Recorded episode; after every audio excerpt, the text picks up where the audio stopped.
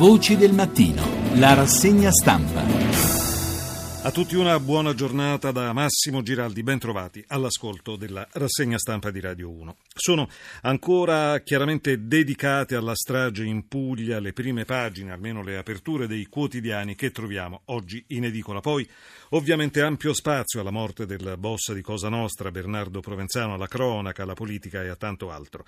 Partiamo dunque con lo scontro fra i treni sulla tratta Corato-Andria in Puglia. Siamo al Corriere della Sera. Puglia, trovate le scatole nere, il ministro Del Rio, il sistema del fonogramma è a rischio, inchiesta anche sui ritardi dei lavori, una telefonata sbagliata, poi la strage. Sotto accusa due capi stazione e un ferroviere, i parenti delle vittime, dateci giustizia. Sono 23 le vittime accertate dello scontro di martedì tra due treni sulla tratta Corato-Andria in Puglia. Trovate le scatole nere tra gli indagati per i reati di disastro ferroviario colposo e omicidio colposo plurimo, anche due capi stazione e un addetto ai controlli alla base della tragedia, ci sarebbe una telefonata sbagliata, il ministro Del Rio, il sistema del fonogramma è a rischio. Andiamo a pagina 2, il terzo convoglio è il fonogramma sbagliato, indagati dunque i ferrovieri, gli inquirenti alla pista di un errore umano all'origine dello scontro frontale fra i treni, ecco perché ad Andria non è scattato lo stop. Ancora Corriere della Sera, pagina 8, Del Rio in aula, ora altri fondi, il Movimento 5 Stelle lo attacca, risorse bloccate a lungo, il binario unico non c'entra, i 5 Stelle lei primo responsabile politico. Al binario unico, alla polemica sul binario unico è dedicato anche un commento pubblicato da Libero. Binario unico non vuol dire strage. Il sistema ha una linea e diffuso in tutto il continente, la differenza la fa lo sviluppo dei sistemi di sicurezza. Andiamo a leggere Maurizio Stefanini, però anche al nord il binario unico è maggioranza, anche in una linea strategica e particolarmente frequentata come la Genova-Ventimiglia.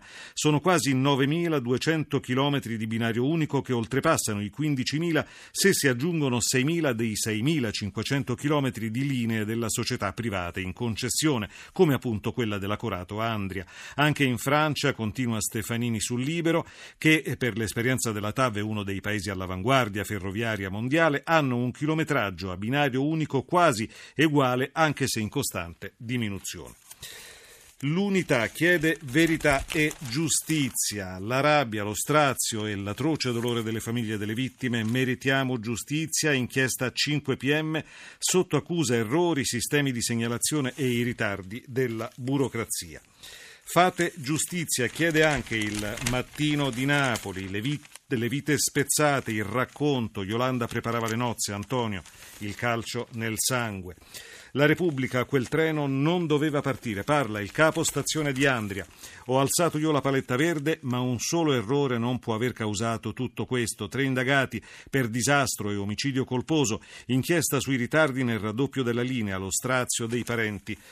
E poi un commento affidato a Roberto Saviano perché hanno dimenticato il Sud. Ci sono responsabilità tecniche, responsabilità politiche locali e responsabilità nazionali, non è sciacallaggio evidenziarle, ma irresponsabilità tacerle. Sciacallo è il silenzio che si appropria di un concetto semplice. È stata una sventura proprio per rispetto delle vittime. Dice ancora Saviano, è un dovere puntare il dito su un sistema inefficiente che spera, spera che la tragedia non avvenga senza fare nulla per evitarla. Ancora sul, eh, sui fatti di Puglia, siamo alla stampa, il capo stazione sotto accusa, ho alzato io la paletta verde ma non sono l'unico responsabile. La moglie, siamo vittime anche noi, i colleghi, non lasciamolo solo. Ancora la stampa, pagina 5, biglietti d'amore e ciabatte nel vagone della morte. Gli oggetti tra le lamiere raccontano le, viti, le vite delle vittime, dice l'inviata Flavia Amabile, inviata ad Andria. E poi cioccolatini, Ormai mezzi sciolti per il caldo del convoglio, da ore sotto il sole, pacchi di biscotti, caramelle, quello che si portano dietro molto spesso persone che vanno in gita, non i pendolari che durante l'anno scolastico frequentano ogni giorno questa linea, e anche un manuale di pronto soccorso che sembra una beffa ma potrebbe appartenere al capotreno rimasto ferito nello scontro o a uno studente. Il messaggero ci parla della gara di solidarietà. L'imam in fila per donare il sangue. Leggiamo. La comunità islamica di Puglia si sta mobilitando per sostenere concretamente i feriti ricoverati in ospedale a seguito del disastro ferroviario. Una ventina di fratelli del centro islamico di Bari, ha detto in una nota, hanno deciso di donare il sangue per contribuire alla grande gara di solidarietà degli ospedali di Bari e provincia. Si sono messi in coda nel centro trasfusionale di Bari uno dei due imam della comunità, Shuandi Ghazi, il responsabile organizzativo del centro islamico, Ali Pagliara, e una decina di musulmani per donare il sangue. Ci sentiamo anche noi musulmani pugliesi colpiti profondamente da questa tragedia che ha sconvolto le nostre famiglie.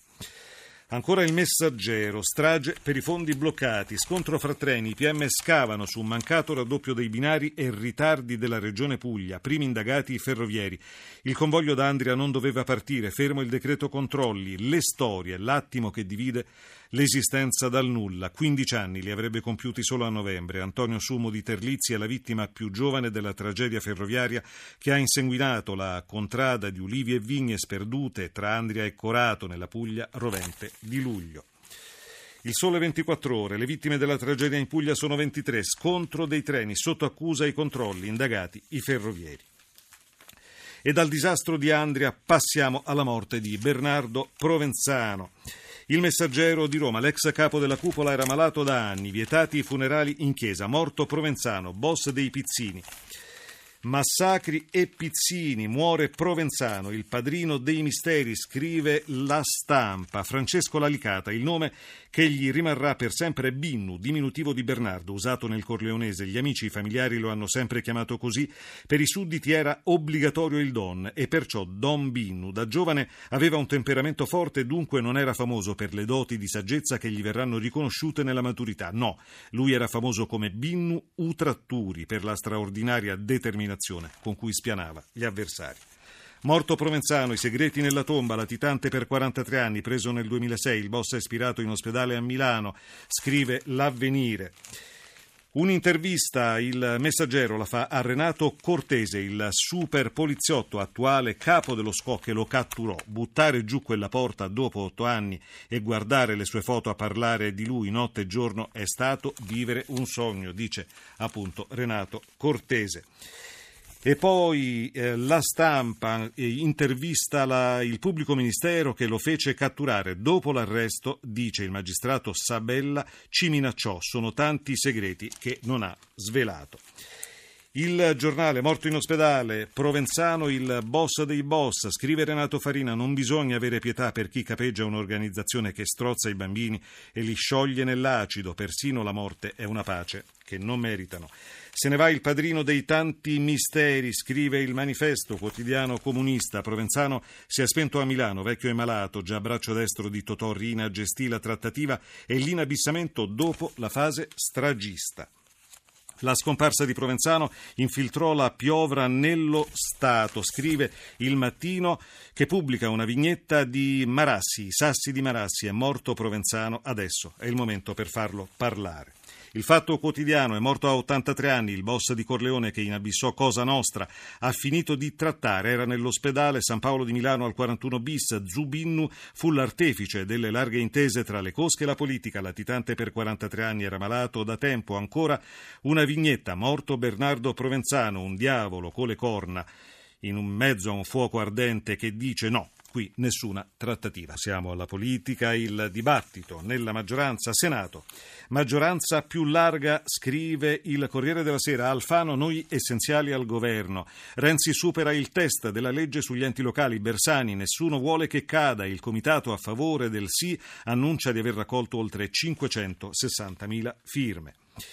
Il giornale I guai di Palazzo Chigi, a pagina 14. Renzi la fa franca al Senato, ma nel nuovo centrodestra volano i coltelli, enti locali, 184 i sì pure grazie agli alfaniani, partito pronto a esplodere l'ira di Cicchitto contro i dissidenti. E ora all'estero la Brexit, il futuro dell'Unione, le scelte della Gran Bretagna. Nel nuovo esecutivo del Regno Unito non c'è Osborne, ma ci sarà un ministro per l'uscita dall'Unione Europea, scrive la stampa. Theresa May a Downing Street, un governo contro i privilegi. Dopo l'incontro con la regina e il discorso alla nazione, la Brexit una sfida, insieme faremo una Gran Bretagna migliore. Johnson, ministro degli esteri. Ancora Corriere, l'inchino alla regina, poi May chiama a Baris, l'insediamento della nuova premier britannica, Johnson a sorpresa ministro degli esteri, silurato Osborne. Ancora Corriere della Sera, andiamo in Giappone, Akito pronto a lasciare il trono, il crepuscolo dell'imperatore umano, la tv pubblica vicino all'addio del figlio di Hirohito, ultimo dio vivente del Giappone. Andiamo a leggere il corrispondente. Akito, l'imperatore del Giappone, avrebbe espresso l'intenzione di abdicare, lo ha annunciato la televisione pubblica NHK, aggiungendo che il sovrano, 82 anni, non vuole restare sul trono del crisantemo se le sue condizioni di salute dovessero imporgli di limitare l'adempimento dei suoi doveri pubblici nei confronti della nazione. Non c'è una data per il ritiro, si parla dei prossimi anni, anche se la fuga di notizie da parte dell'agenzia della Casa Imperiale lascia pensare che qualcosa sta già succedendo a palazzo, forse anche uno scontro scontro. L'erede designato è il principe della corona Naruhito, 56 anni. Per il Giappone la notizia è uno shock. Il giornale, dopo l'arbitrato, Pechino minaccia rischio guerra per le isole. Andiamo a leggere. La Cina mette in guardia i suoi vicini dal rischio dello scoppio di una guerra nel Mar Cinese meridionale e minaccia di creare una zona di difesa aerea che copra l'intera area, circa 3,5 milioni di chilometri quadrati. All'indomani del pronunciamento della Corte permanente arbitrale dell'AIA che ha bloccato, ha bocciato la sovranità di Pechino sul 90% delle acque rivendicate. Il manifesto ci parla di Regeni, Egitto, Regeni, altri e altri tre al giorno. Un nuovo rapporto di Amnesty International sulla tortura e sulle centinaia di sparizioni forzate usate dall'NSA e dall'intelligence di Al-Sisi. Ancora prona, cronaca e politica, di nuovo il Corriere della Sera, coltivazione in casa e uso personale, il testo per legalizzare la cannabis.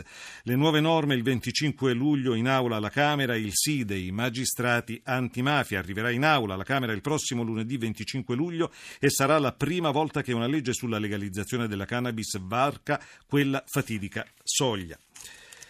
Morte Magherini, scrive l'unità, condannati tre carabinieri, tre carabinieri condannati per omicidio colposo, un quarto assolto insieme a due volontari della Croce Rossa per non aver commesso il fatto. Si è concluso così il processo per la morte di Riccardo Magherini, il quarantenne fiorentino, deceduto nella notte tra il 2 e il 3 marzo 2014 in Borgo San Frediano a Firenze.